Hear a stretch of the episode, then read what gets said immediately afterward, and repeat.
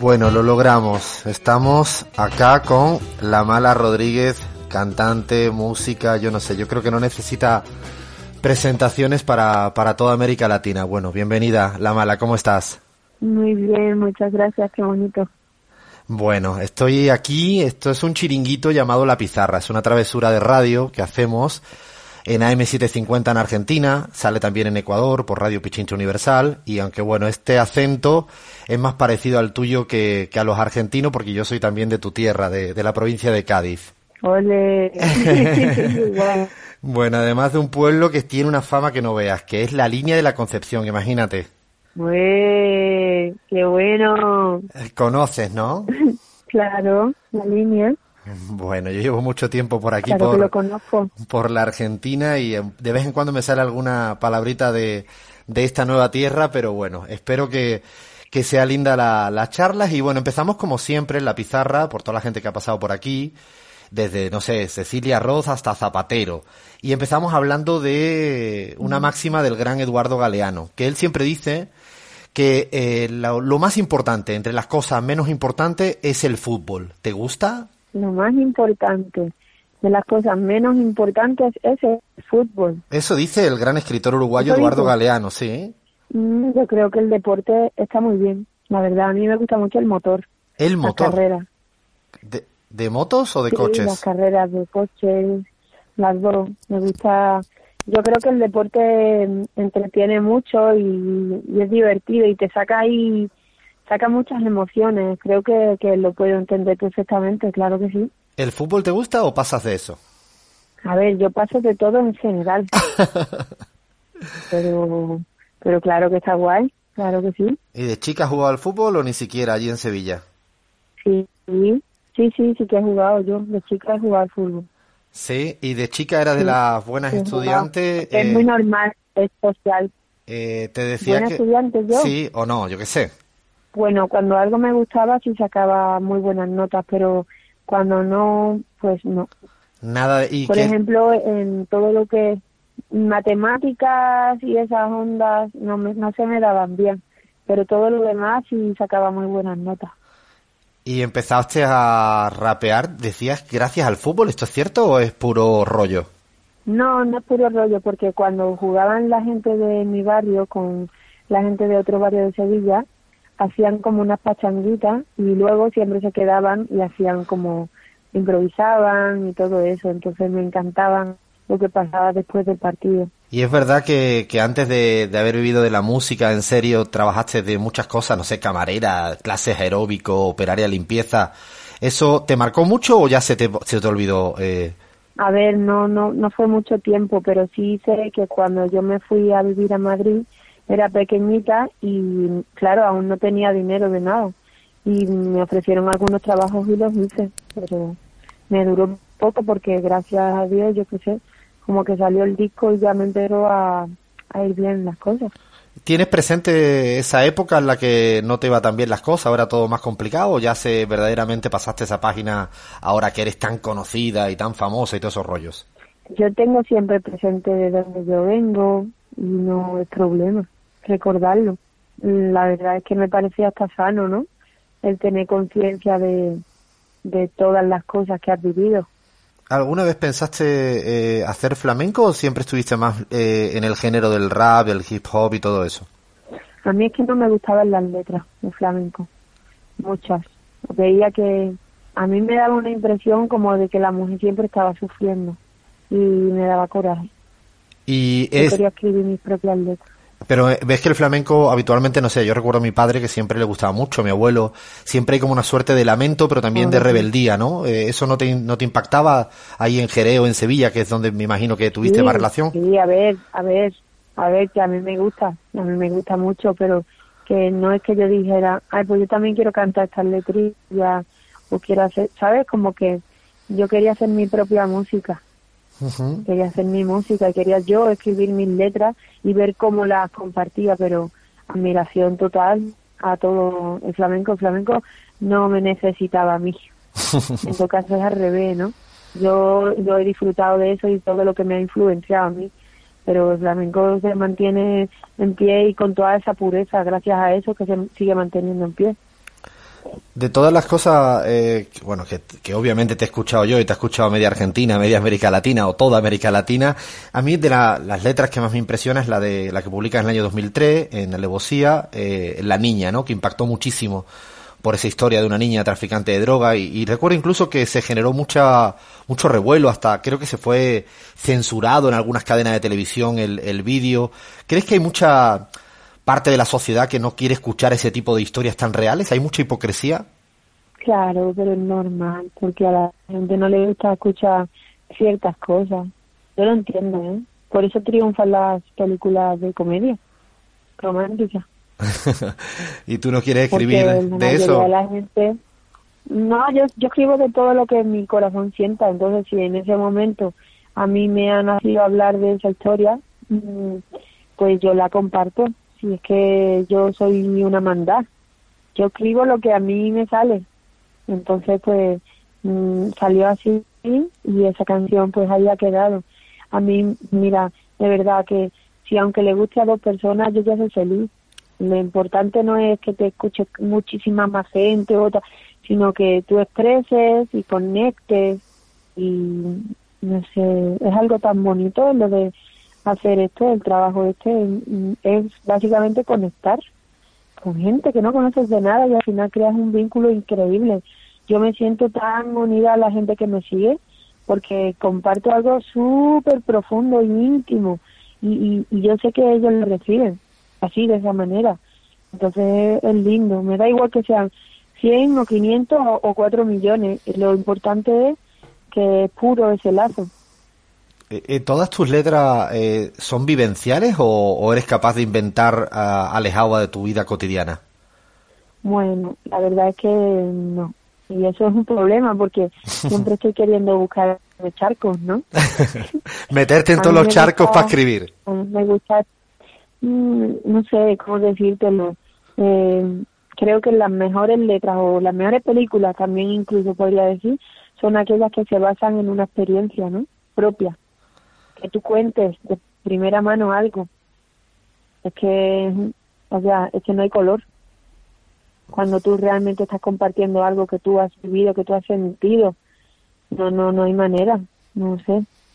Ahí es donde yo encuentro que está la verdad.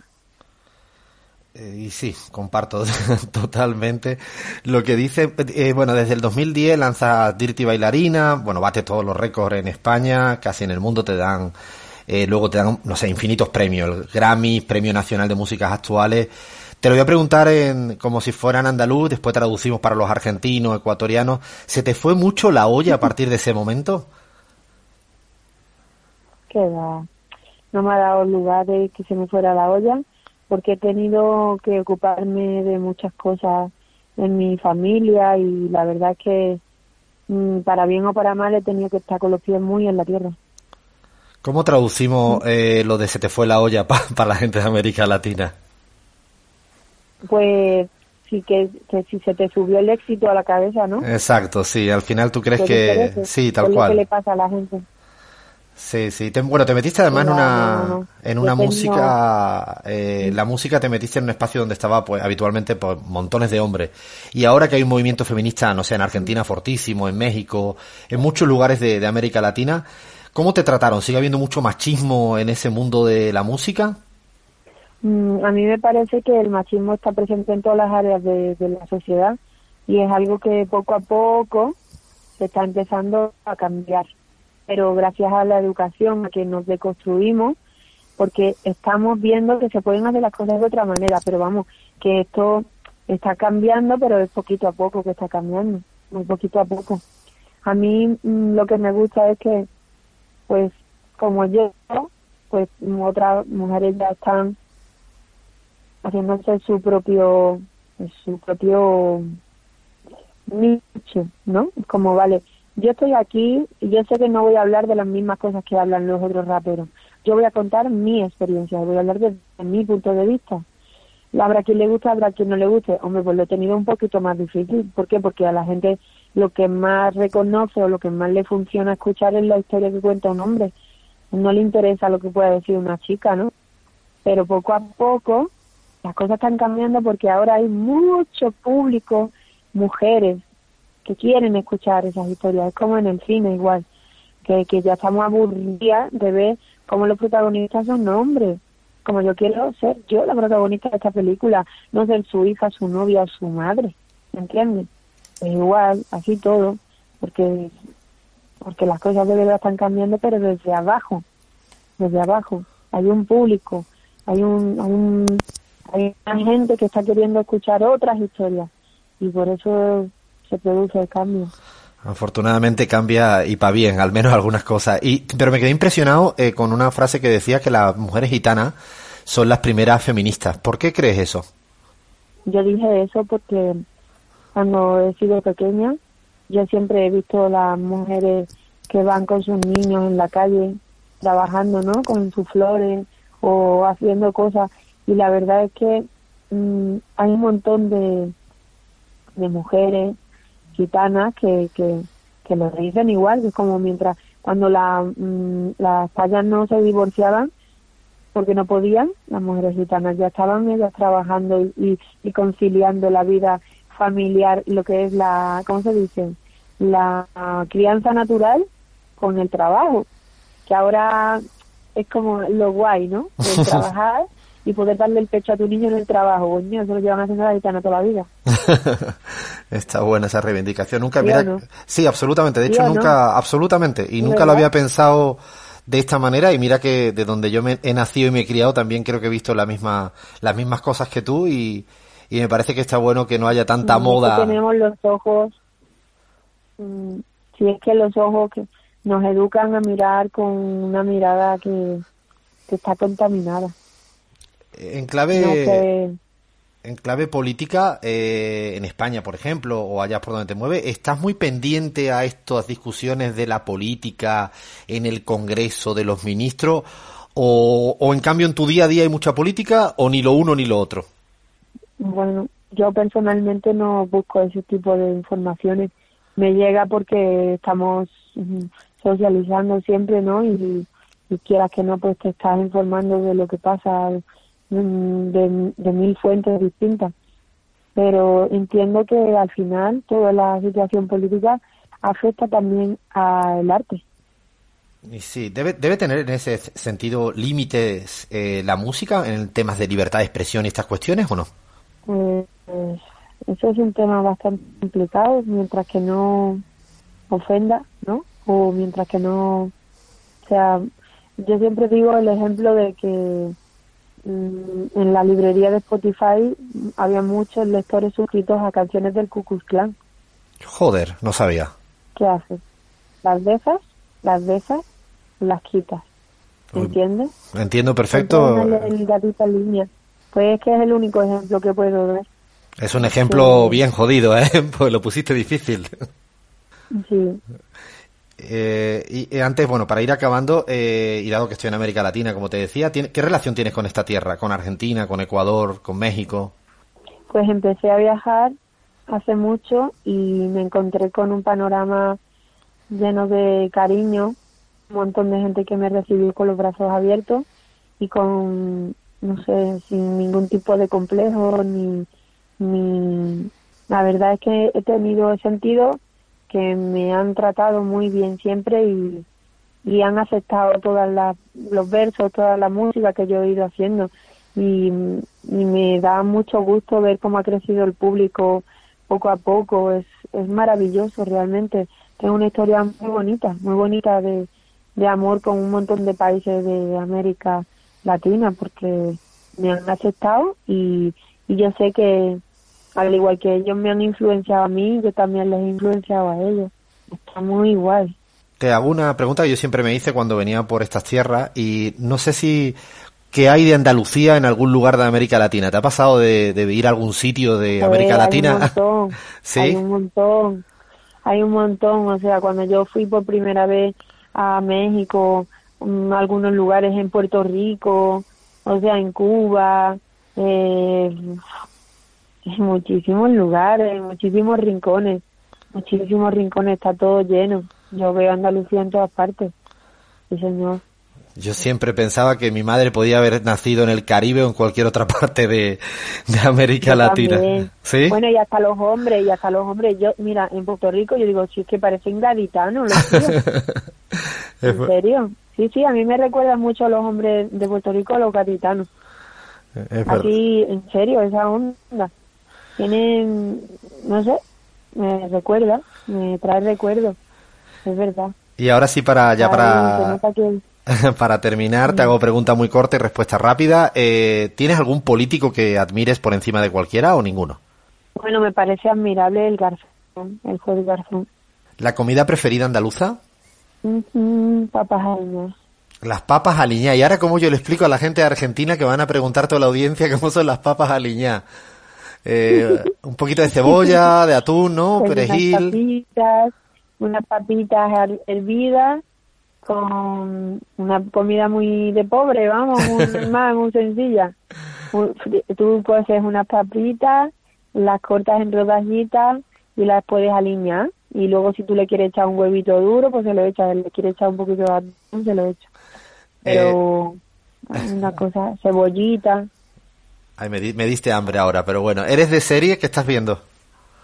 Vi hace rato la serie de Succession. ¿Cuál? ¿No la has visto? Succession. Ah, me hablaron de, de ello, pero no lo he visto. ¿Está buena para recomendar? Sí, o sí, yo me he enamorado del protagonista. Es como, lo amo, quiero buscarlo, voy a hacer, voy a ir a buscarlo allí a donde viva. Le voy a, voy a entrar en su casa. No, no, me encantó. Es Ah. increíble cómo te metes en las películas. Tomamos nota. ¿En una ciudad en el mundo? Una ciudad del mundo. No, no sé. No sé, de verdad. Buenos Aires.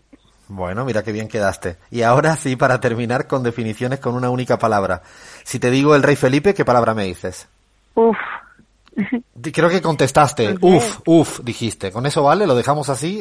No sé, no lo conozco, la verdad. Eh, ¿Tu madre? Mi madre es una reina. Mira por dónde. Vox. Joder, qué complicado, chaval. Eh, coronavirus, Eh, Andalucía. eh, lo más grande. Y ahora sí, para terminar, una pregunta que como gaditano es la que más quiero hacerte. ¿Zara de los Atunes o Zara de la Sierra? Ostras, tío, qué complicado, eres muy mala persona. Pero bueno, si esto esto, la gente, la gente de afuera no nos va a entender y le voy a decir que Zara de los Atunes para mí es el lugar preferido de las playas del mundo, en Cádiz, y Zara de la Sierra es un pueblecito más de montaña. ¿Con cuál te queda? Es que me gustan los dos. Bueno, a mí Me también. encanta, pero sabes que me gusta. Me encanta, me encanta, me encanta, me encanta, pero es que me gusta mucho todo esa parte. Eh, Coní, todo, todo, todo eso. Vejer, por favor. Entonces nos quedamos con Zara de los Atunes. Bueno, mil gracias, eh, La Mala, por estar con nosotros aquí en La Pizarra, en AM750, en Argentina, en Radio Pichincho Universal y en todas las partes del mundo. Gracias por estar un ratito con nosotros, de verdad. Gracias a ti, un abrazo. Un abracito. Muchas gracias. Un abracito fuerte. Chao, chao.